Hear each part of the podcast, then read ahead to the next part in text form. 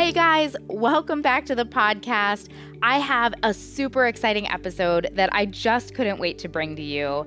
I have an extra special guest I was able to meet up with at VMX. We weren't in the fishbowl, but we were face to face. And let me tell you, he's such a cool guy. It was a great experience. And that is Dr. Dave Nicol.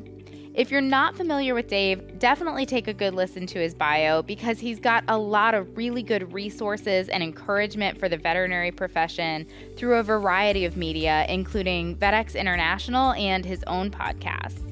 Now, I'm most familiar with Blunt Dissection, which I love, but he's got several others out there as well. I reached out to Dave because one of my favorite parts of his messaging is his positivity surrounding the veterinary profession. One thing we have in common is that both of us agree looking back on our careers, if we knew then what we know now, we would have made the exact same decision. We absolutely love being veterinarians and have never looked back.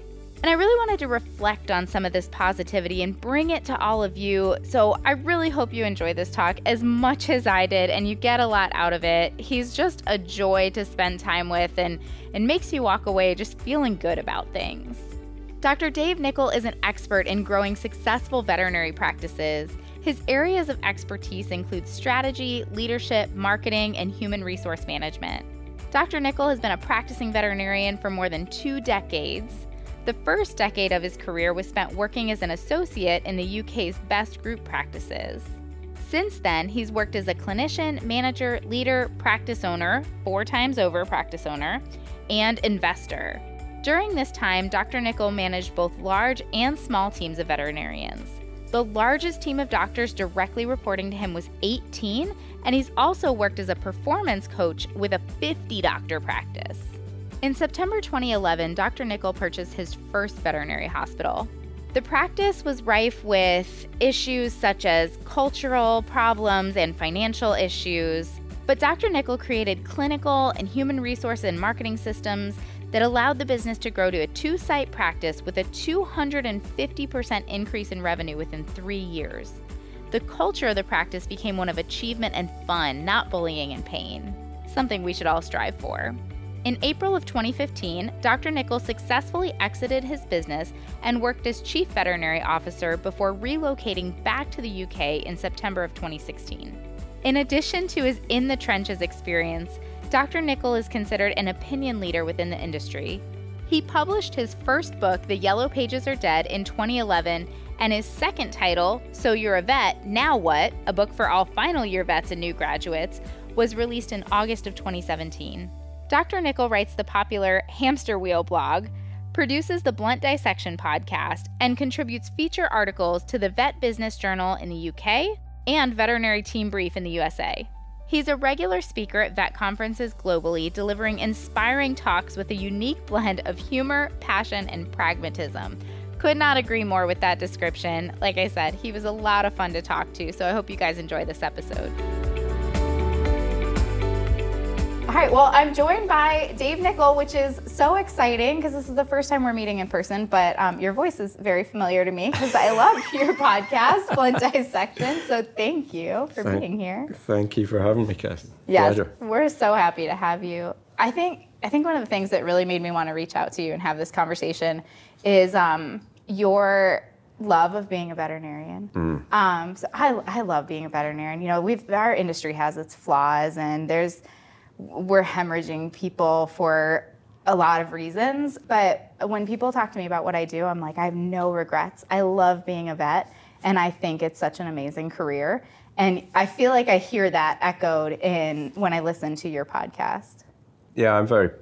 I, would use the word proud. Like I, am very proud of of the work that uh, we all do. I think it's an incredible it's incredible work and the diversity of that work is, is amazing. And, and a lot of society really wouldn't function without the work that veterinarians do. And I, I, think we sometimes forget the importance of the work that we do. So it's been a good, it's been a wonderful career for me. I would do it all again in a heartbeat tomorrow. Uh, so yeah, I'm, I feel very privileged to have been here. I'm in the same boat. I'm in the same boat. I just the the connections that we get to form oh, with people, incredible. with animals. Like I, it was a little bit. I was glad the lights were down in the opening talk here because when the dogs came out, and well, so you you said you didn't make it to that talk. There were dogs that are doing all kinds of tricks and they're catching frisbees and they're jumping over you know huge obstacles Huge and all of this. Yeah. I was like, I was starting to, to tear up because I was like, look at that, like look at the relationship and the trust, and like, like that's so cool that we can get dogs to do that. I can't, I don't have the patience, but Right, I can right. convince them to let me, you know, stick a needle into them and get blood. So, Yeah, no, I'm not a good dog trainer, but I have always loved working with them. So yeah, they're they're great creatures. Yeah. So, can we talk a little bit about? You know, I think you and I have both have have had the privilege of talking to just a, a lot of people in the industry with a lot of different perspectives and experiences. I kind of want to dive into like some of the issues that are talked about frequently, like where are we falling apart? Where do we go from here? And you know, and just also pivot and talk about some of the positives in the mm-hmm. industry because I think it's so easy to focus on the negatives, but there's so much good. There is. I think we've talked ourselves into a very negative spiral at the minute. You know, I actually have a phrase, pivot to pos- positive, uh, which is more about trying to find ways through difficult situations as a, as a just as a little nudge. But I, I, I really think that we have pivoted quite far to the negative in veterinary practice. And, and there are a number of reasons for that. You know, I mentioned that if I had my time again, I would do it all again. And of course, there is a there is a caveat to that. That when I did it, things are very different now to when I did it. And what, what sometimes strikes me is when I speak to uh, people that graduated in my day, and I graduated in 1998. I graduated in a country where education is still free, tertiary education is still free. So I did not pay for my degree. I, I had student loans to fund my way through uh, some of the living costs of college, but the actual education was free and remains free in Scotland. If you're from Scotland, it's a, something I think I'm really proud of that, that, that the country has been able to do because that does, it should increase access. Now, that's a whole different story in terms of Scottish diversity, but, um, but it, it means people can get there more easily from perhaps less advantaged backgrounds. That does not set Scotland up as the utopia of uh, wonderful diversity and inclusion. I, I would would also want to say that Sure. because veterinary medicine still is a very elite place Right. to hang out, an elitist place to hang out. But but the experience that our students have now compared to the experience I had is, I think we have to acknowledge that's very different. Not necessarily in terms of education pressure, because I think we always had to learn an awful lot of stuff. But I wasn't doing it with a 150, 250,000 dollar gorilla on my back, worrying about am I going to make that exam because if I don't, I've just squandered X amount of dollars. That's a big stress on your shoulders when you're very young, and I, I don't think you're experiencing client pressure at that point in your degree. You're you're experiencing work pressure, yes, but in the context of that debt, I, th- I do think there's a change there. And also, the other big change is the access to social media, and and so the I wasn't connected into the sort of zeitgeist of what was going on in veterinary medicine generally. I got the sense of it from the local practitioners, Sure. and they seemed to love their jobs, and not always. There was a couple. There was always a couple of vets job, who right? right there were bad bits to it, but they seemed to really enjoy it. So now, the our students and all of us are connected into everything on social, and so we are just working our adrenal glands and our, our our sort of sense of not being good enough by comparing our lives to everybody else's lives. I think you put those two things in the debt and the comparison element. And it's no wonder that, that our students are stressed. And if our students are stressed before they get into the real work, like what does that do for us further down the track? Um, that's a real that's a real concern, and I, I do think that, that that is one of you know I think there's two places we hemorrhage talent. One is early stage burnout, you know, getting through that first three years till you actually get good. I think we do lose people there, but with the the ongoing corporatization of of uh, veterinary medicine, you know, and, and in the United Kingdom where I practice, it's about 70, 75% corporate owned now. In the US, there's, you know, that's, that's, it's advancing and, you know, where it will get to here, uh, I, I can't predict. But, but what we do see is people who would have been mentors bringing on partners into businesses, that model is changing. And now you have uh, those, those people selling out uh, and the mentors then leaving the profession fairly quickly after that. And actually, if you look broadly at the, the uh, the economy, it's the 50, 60 year old demographic, particularly accelerated through COVID, that just thought, what am I doing? I can afford to retire, so I'm going to retire. And you lose so much of the mentor capacity in that segment that, that the younger generation require to bridge the knowledge gap and to support them through. That I, I do think there's that's part of the interface. You arrive more stressed. You you you're arriving into a system that's been under pressure, and at a time when you need more support, there's actually potentially less around, and it's not really a giant surprise that we've gotten to where we are. Yeah, it's not really a far you know cry from A to B to say, of course, this is how it went down. Mm. You said a couple of things that you know made me think. One was your mention of social media, because sometimes I feel like when it comes to social media, you get the voices that'll talk the loudest, and so we're connected to each other, but sometimes the positive messages get lost. And you know, we're going here to vent. We're going here to which uh, not to say that, that there's anything wrong with that. I mean, it helps to right. have support when you end up in a in a bad situation, but yeah sometimes I see some of that messaging just turn it almost like an echo chamber. It does, and it gets toxic pretty fast. Like, I think that's one of the reasons why we've come to believe that clients are the enemy. That's a narrative that's out there. It, it's, a, it's a shockingly bad narrative because uh, we, we've done some research with, with graduates on the things that really energize them and the things that drain them. And the number one thing that energizes the graduates in this, the study work we've done uh, are, are uh, sorry, I'll start with the ones that drain them. The drain them are, are clients, and it's it's supposed angry clients, and the things that energize them the most are appreciative clients. Well, what's the difference between an angry and appreciative client? It's the way you handle them. It's your communication skills. It's your empathy. It's your compassion, and those are all skills that, mm-hmm. that veterinarians either have or they don't have. But rather than take ownership over that we'll go on Facebook, we'll, we'll, we'll, we'll bitch and moan and complain about the clients, and suddenly the echo chamber says all clients are bad. Right. And so you're going into your next client interaction thinking clients are the enemy. Well, what do you think is going to happen in that situation? Versus, okay, well, maybe, maybe some of the clients that we really like are fun and, and we love that. What can I do to make more of those mm-hmm. clients fun? And yeah, if you're if you're stressed, there are systemic issues that are problems, like not having enough time to do your work or doing your work without getting lunch or without getting a break is not acceptable. Mm-hmm. That's not okay. It's not sustainable. It's not, not at all sustainable. But that's also fixable with leadership. So if leadership can work on making systems better and profitable and sustainable, and vets can work on communication skills as a subset of skills alongside their clinical, or really a foundation alongside their clinical, I just think we can move our way out of this without too much trouble. Like this still can be an awesome place for people to work, but it's going to take both leaders and doctors and technicians to work together uh, to achieve that aim, and everyone take ownership of what they can control and are, are have the power to, to to take ownership of. Um, I just don't know. Like that's going to take a lot of work, mm-hmm. and it's a long way from where we're at just now. But I do think we're making progress. Like the leadership message is getting out there. There's a lot of work being done on mental health and well-being, which is great. But we need to move into a stage of we will be mentally a lot happier and healthier if we have the skills to stop the stress. Right. And to make sure, you know, and stress comes down to your resources to cope in a situation being overwhelmed.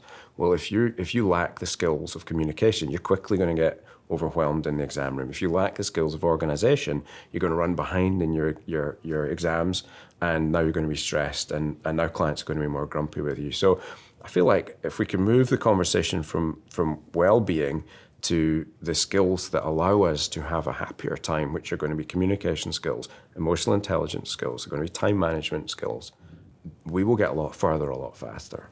Uh, and and people sometimes people yell at me when I say stuff like that. It's like you're gaslighting the vets, and I'm like, if if that is your view, you have got a rather large problem because no, I'm working with the practice owners on on the structural elements, the systemic elements. That's where I spend most of my time. But if you're unwilling to see that your own skill deficit is, is a large part of the problem, then you are robbing yourself of a lot of opportunity and empowerment to be able to, to free yourself of the stress that happens in veterinary medicine. It sounds like, I mean, your your messaging seems clear, straightforward. Just every like you said, everybody take ownership of what you can control. Um, client education being one of those you talked about. This messaging that clients are the enemy, like getting the word out about what it is that we do every day, because Yeah. most clients have no idea. So getting education out to the public about what we do, and then, like you said, looking within ourselves of I don't have enough time to do my work. Is this a, a structural issue, hmm. or am I not? Are there things I can change in the way that I'm doing them to help move a little bit more efficiently? And there's probably multiple answers to that question. Hmm. Do you think there's something to be said for like veterinary medicine is a stressful career, no matter what your role is in it? Like it's just gonna be stressful to some degree. Yes, hundred percent. Like I remember as a graduate, I, I got I was really I was really stressed as a graduate. Like I remember vividly the stress dreams I would have. Like I would sit bolt upright, cold sweats in the night, uh, and uh, not even awake. I was doing exams in my sleep. Me too. Right, you were doing that, and I would Yeah. like I and would then you go back to sleep, and then you feel like you're sleeping on the job, be and you wake up again. right, and my- it's horrible. like and my, my girlfriend would go, "What are you doing?" And I'd be asleep, and I would go, "Shh, I'm doing I'm doing exams." it would really freak her out. Or doing surgery. yeah, I don't think I ever did that, but but um but yeah, and that and that was that was it, you know it was there. I would I would actually you know I I got sick more, like a lot of the stuff that indicates that you're under quite a lot of strain and pressure, and there's just no doubt about it. It's a complicated, demanding profession, and we are, none of us are born with with you know we, you you could be more gifted at communicating, but none of us are born skilled communicators Absolutely. um, it, it, it is a skill. And, and so, yeah, I, I think there's no way for us to say this is going to be easy. If it was easy, everyone would be doing it. But we knew it wasn't going to be easy when we signed up. Like we knew this was a, a tricky job. But if, if we can get the foundation skill set and then, and I write about this in my book, uh, So You're a Vet Now What, for, for graduates, you know, rather than try and be good at everything right away, accept that that's not possible. Also, let go of perfection. That's just a mirage. Like that's just that's Oh, and it's so hard for veterinary professionals of all. I mean, aren't we all like? Or not. I shouldn't. I shouldn't generalize, but aren't so many of us just born perfectionists? well, or or or, or made perfectionists through through the, the drive of our parents. You know, who knows exactly why? But you're right. We are we are driven to because we had to be driven to succeed to get to where we're going. So that's perhaps a, a strategy that served us well in university, and of course that's we're imprinting early on in our careers life patterns that you know work habits that will that will last for a lifetime. They're very hard to unpick, but it's not a strategy once you meet the wibbly wobbly world of life where Right. we're not on the educational rails and it's not about passing an exam and stuff doesn't look like it looks in the books. Then you've we've got to get like life smart, not book smart. And that requires us to let go of the notion of perfectionism because it stops us trying. It, the fear of failure stops us trying and stops us growing. And I, and I think that's the wall that a lot of lot of our, our younger doctors are coming up against now is mm. that fear of failure. It, it gets a bit too hard, and not knowing, okay, is this for me? Is general practice for me? And that's when you need your mentor. That's when you need somebody to put an arm around you and go, keep going. Like mm-hmm. this is hard it's meant to be hard. You're doing worthy work, and if you keep going, then then you are going to progress. And there comes a point where you look back and you go, huh, if I fo- if I focused on, let's say dentistry as a skill set, let's focus on that for the first three to six months and get good at that. You'd learn transferable skills for surgery. You'd be great at communicating about dentistry and feel very confident. And that confidence can then leach out into other areas and be a really positive contagion for learning in other areas. And so you focus on something every three months for the first three years of your life. You'd have put 12 subjects under a spotlight. You would be a pretty competent vet at that period of time. Nobody should be expecting to be that after 12 months or six months. And I, th- I think it maybe took me five years as a, as a practitioner to feel comfortable in my skin. Sure. I never had the perfectionist problem though. So I was I was always the person like making up the numbers at the bottom of the class, looking over my shoulder for the for the resets or the fail the fails, and uh, I sort of scraped my way through vet school until I got to the clinical years where it was about speaking with humans, and then suddenly I'd found my, my the place I felt I could do well.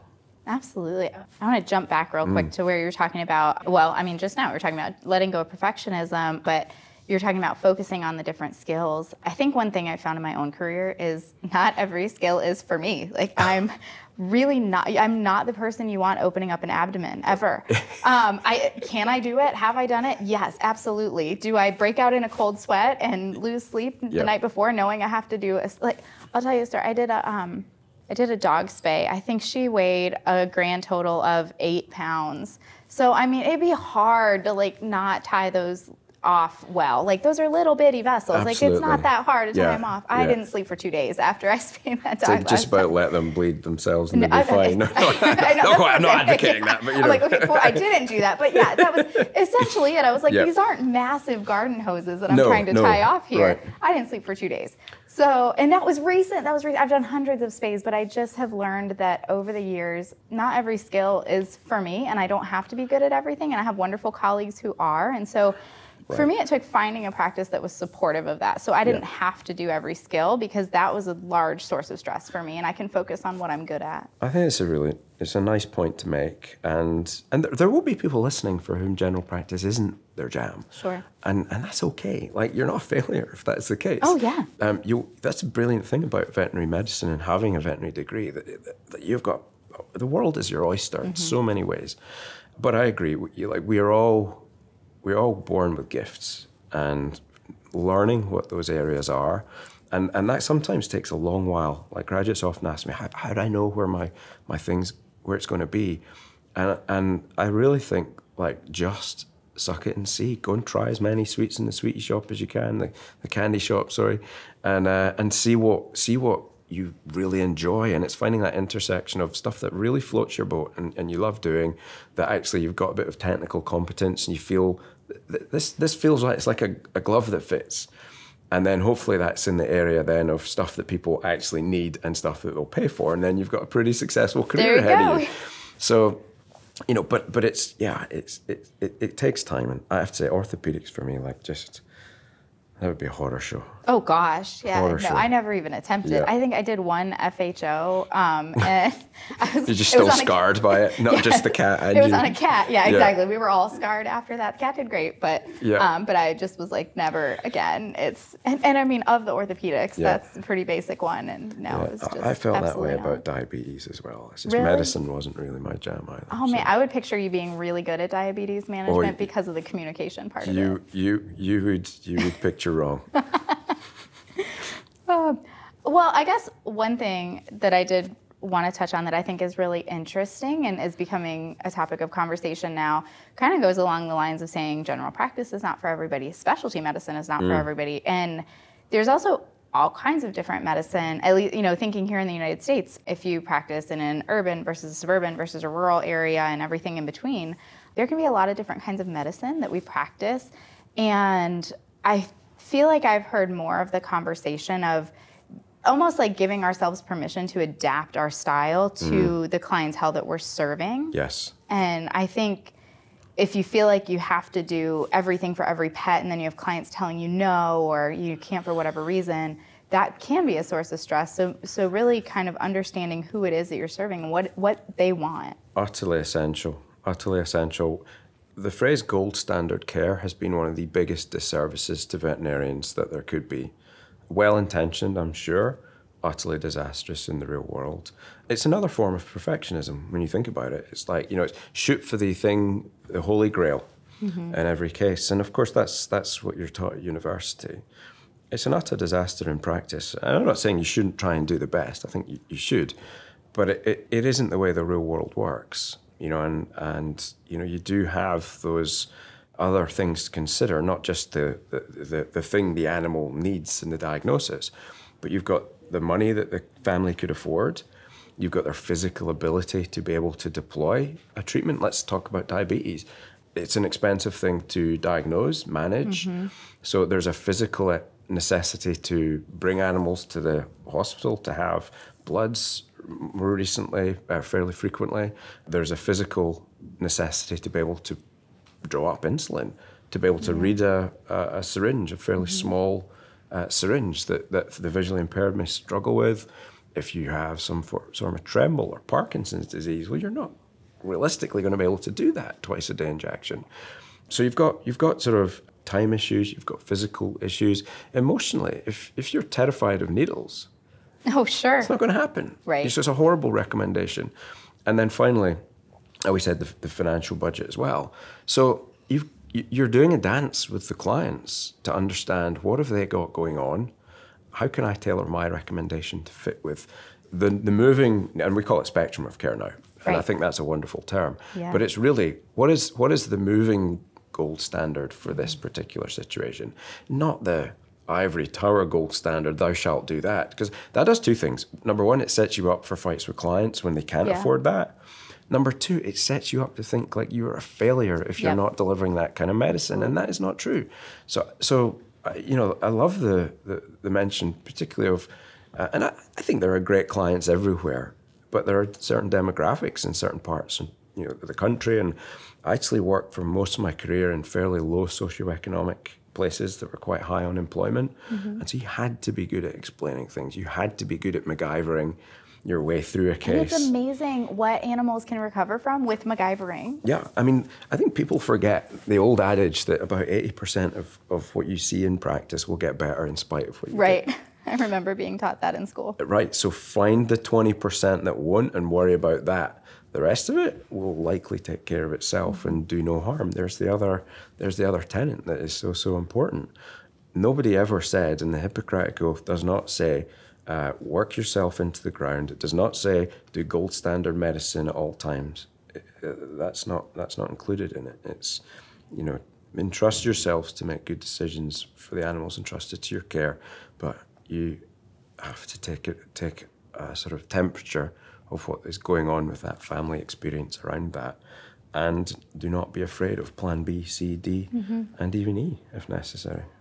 Now, when you think about taking the temperature of what's going on, I, thi- I think that's something we're probably pretty good at, mostly as veterinary professionals, from the standpoint of we do nonverbal communication for a living. So I think a lot of times when you're when you're sitting there and you're having a conversation, uh, e- especially if you've dedicated time to being a good communicator and understanding what it is that you're you're talking about, I think there's probably a lot of us out there who can get a sense from the client pretty quickly of where things are going. So feeling comfortable to to tailor your recommendations to what that client is asking of you and what that pet needs. Yeah, And and I say when I say what that pet needs, I mean in the context of the whole family dynamic, that relationship between the yeah. pet and the family. Yeah, I think it is a very holistic thing to think about. What, what, what do this? What does this this family require of me in this moment?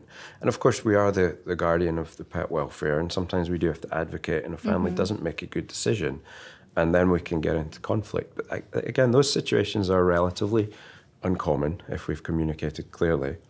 I'm not sure I completely agree that there's many skilled communicators in veterinary medicine, though. I, I do feel like there's a lot of people. I, I've sort of watched several, probably a couple of thousand exams with doctors, and it never fails to amaze me how many utterly fail to read the room. Uh, and, and, and often it's time pressure, um, but the, the, the lack of the easy wins in an examination, starting off by introducing yourself, shaking somebody by the hand, asking them how their day is, or asking them a question about their family before getting into the exam, uh, and really just take, trying to take an emotional read on the room, or the number of veterinarians that have done an exercise to go, let's actually talk about the, and there's probably 10 different, or maybe even less than that, ways an animal's going to present into your examination, whether it's a vaccination, you know, first vaccination, puppy kitten, booster examination, ill pet, uh, euthanasia. It's not a ton more situations where you go. And if it's an ill pet diagnosis not made, ill pet diagnosis made.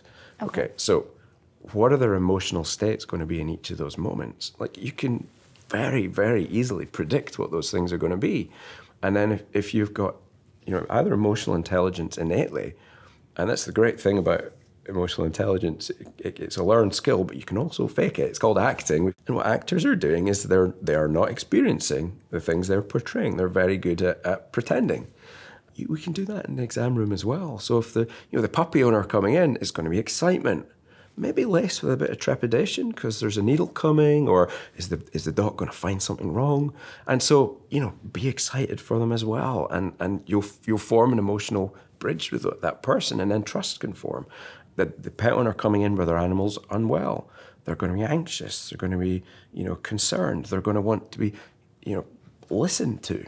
You know almost all situations human beings want to be listened to and mm-hmm. understood. mm-hmm you know, when a, when a client is angry or upset about something, again, listening's the way to go. But so many doctors try and defend or dismiss or don't listen, and they get straight to the, the defense mode before they've actually done the listening mode, and it, it just blows up into bigger and bigger situations than it needs to be.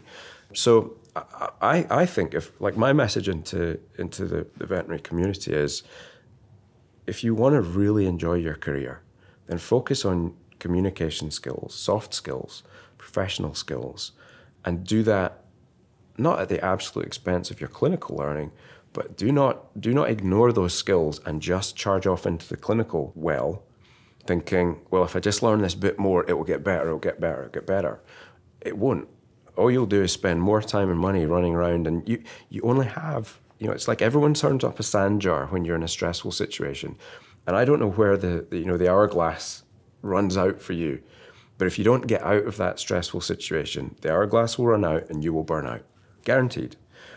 So if you have not got the skills and just chasing the clinical uh, monkey around the, the, the, the, the race isn't doing it for you in terms of reducing your stress, then it's very likely that's not the skill set that you need to focus on. And the other skill set, and the one that, that I think is almost guaranteed to make things better, is how do I communicate with my fellow human beings? Mm-hmm. Well, we've talked a lot about clients, but actually it's about team as well. How do I communicate with people? Because when you can communicate effectively, understand people, and base entry level is make people feel listened to and valued, boy, like every, like the world is a fun place when you can do that. It's a really hard place when you just generate conflict.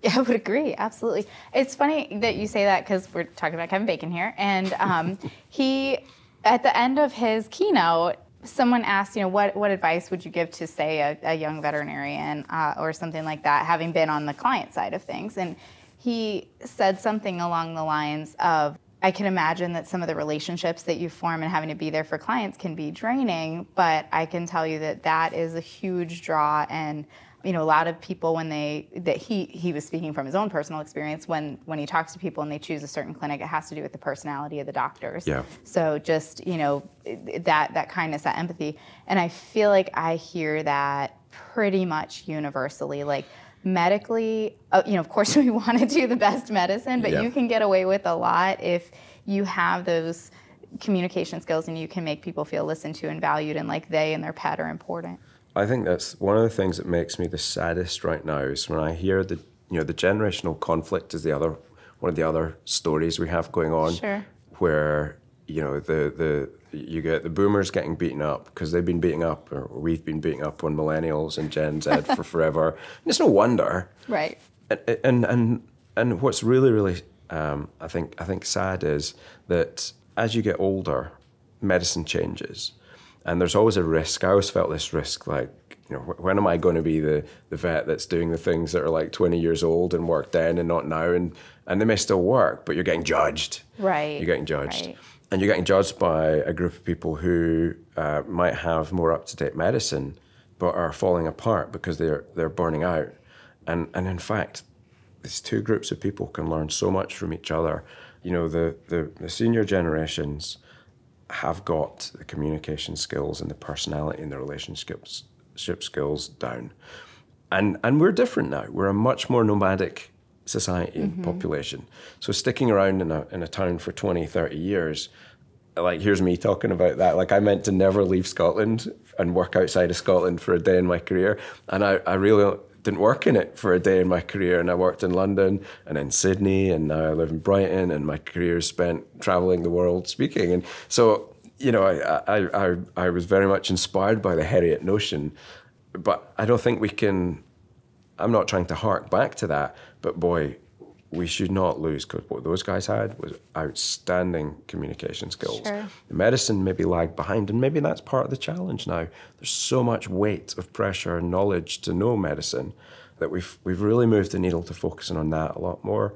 And I think if we move the needle just a little bit back in the middle, and that can be mentoring from both sides, then we would be so much stronger. So you know that that would be kind of like that'd be my my wish. And I'm sort of in the middle of both generations now, so Sure. I feel like I'm in the middle watching grenades getting thrown over me. And I'm like, I'm a "Guys, millennial. So, you know, everything after Gen X is a millennial. Like right. there's like no other generation after that. Just everything wrong is the millennials. Right, and it feels, and that's not a, it's not a kind or a fair narrative. So I, I can understand where the, the conflict is, but it's it, again, it's not it's not healthy. And just as when I'm working with practice owners who you know are, are inclined to blame millennials, I'll say, well, good luck with that, dude. If you want to run a practice and, and have them have them on your team, I also say to the younger generation, look, if you if you are dismissing this person as not being somebody you can learn from because the medicine might be slightly outdated, you just watch how the relationships with clients are with this person. There's a reason they had a 30 year career, and and there's a reason they didn't burn out. There's a reason you are, and it's the relationship skills that are a big part of it. Now, you know, we've mentioned the the, the, the money, the money monster Sure, and the debt sure. monster we've we've mentioned uh, the pressure that social media has on there.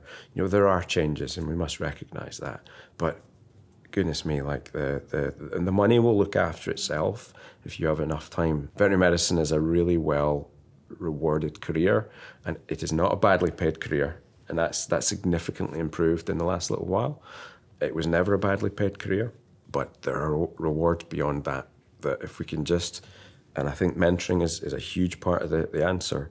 If we can if we can reestablish really strong mentor, and, and I, I'm loath to say mentor mentor mentee relationships, because I think I think that implies that one side is going to be teaching and the other learning. I don't think that's how it is. I think I think both groups can learn from each other, and I think we would find ourselves in a much healthier place if we did that.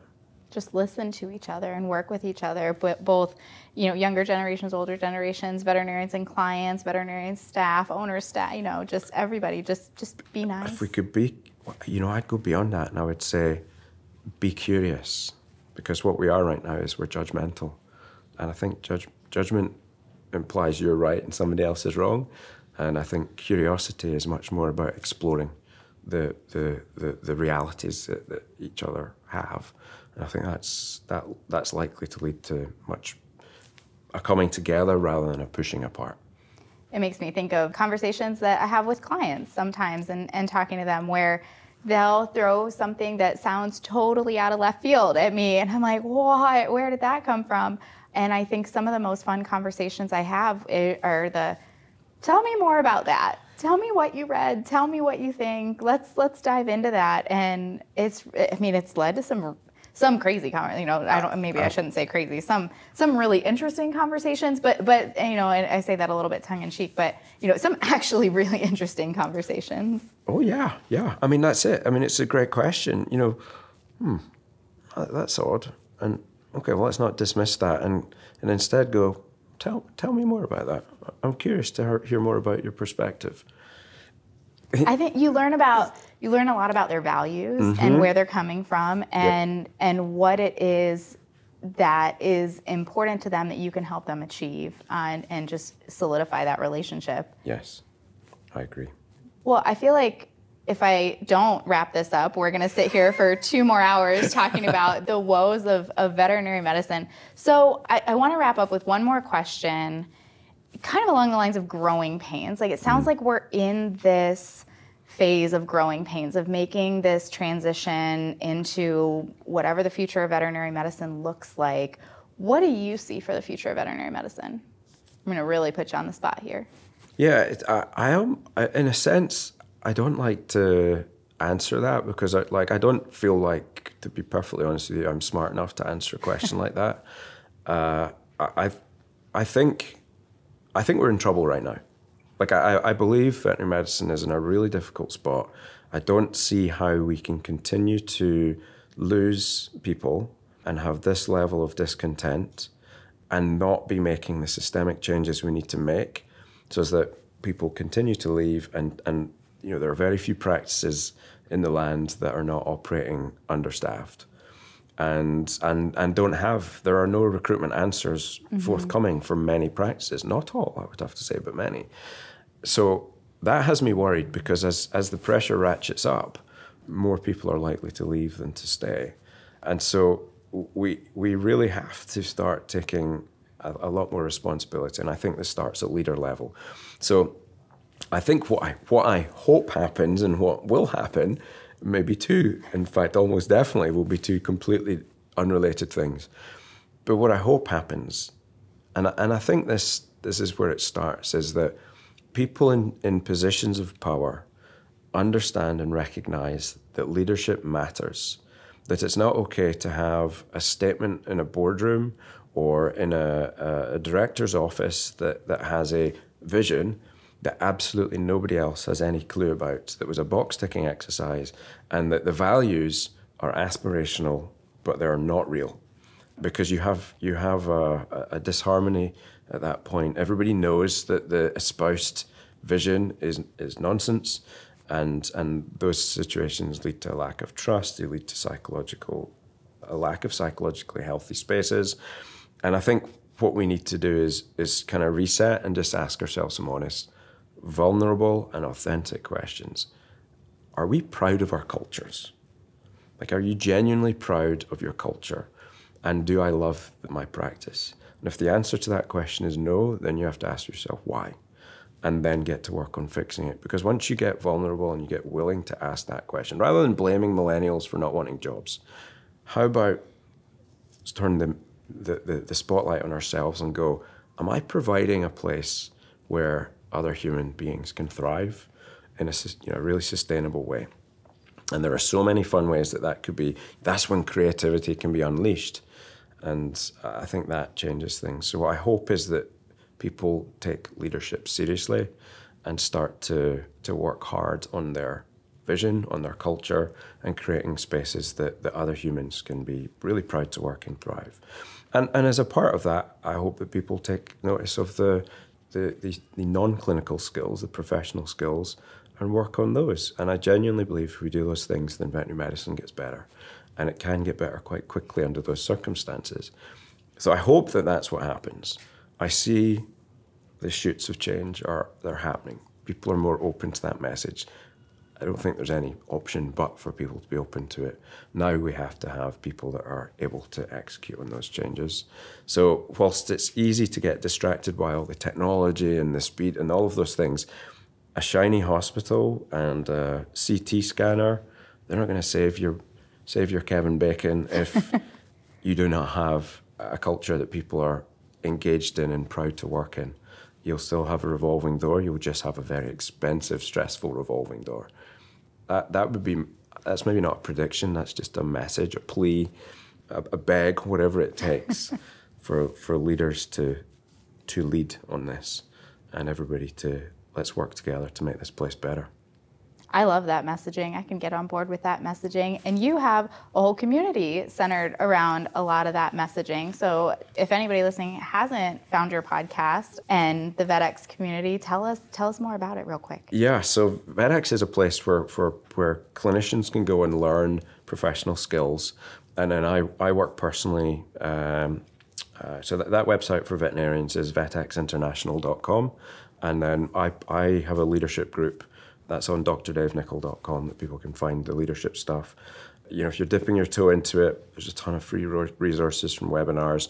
I've been podcasting on Blunt Dissection podcast. We, we produce the Veterinary Business Success podcast and that Vet Life podcast. There's really something for everyone on those sites. There's a oh, ton man, of content. And I was, I was going with Blunt Dissection, but you're yeah. way way broader than there's than a lot. The there's podcast. a lot. Yeah. yeah, exactly. Very, very cool. Well, Dave, thank you so much for joining me. This has been so much fun. I hope we can do it again sometime. Pleasure, Cassi. Thanks for having me. Well, I hope you guys had as much fun as we did. Thank you, Dave, so much for joining me. I really hope we can do it again sometime. It was just just so much fun. For more episodes like this, click on the education tab on the VetFolio website. As always, we'd love to hear your input on this talk as well as ideas for topics you'd like to hear from us in the future feel free to reach out to me at dvm at vetfolio.com. You can also visit my Facebook page at Dr. Cassi DVM, and you can find me on LinkedIn. And remember, if one animal is better off because of you today, It's a great day.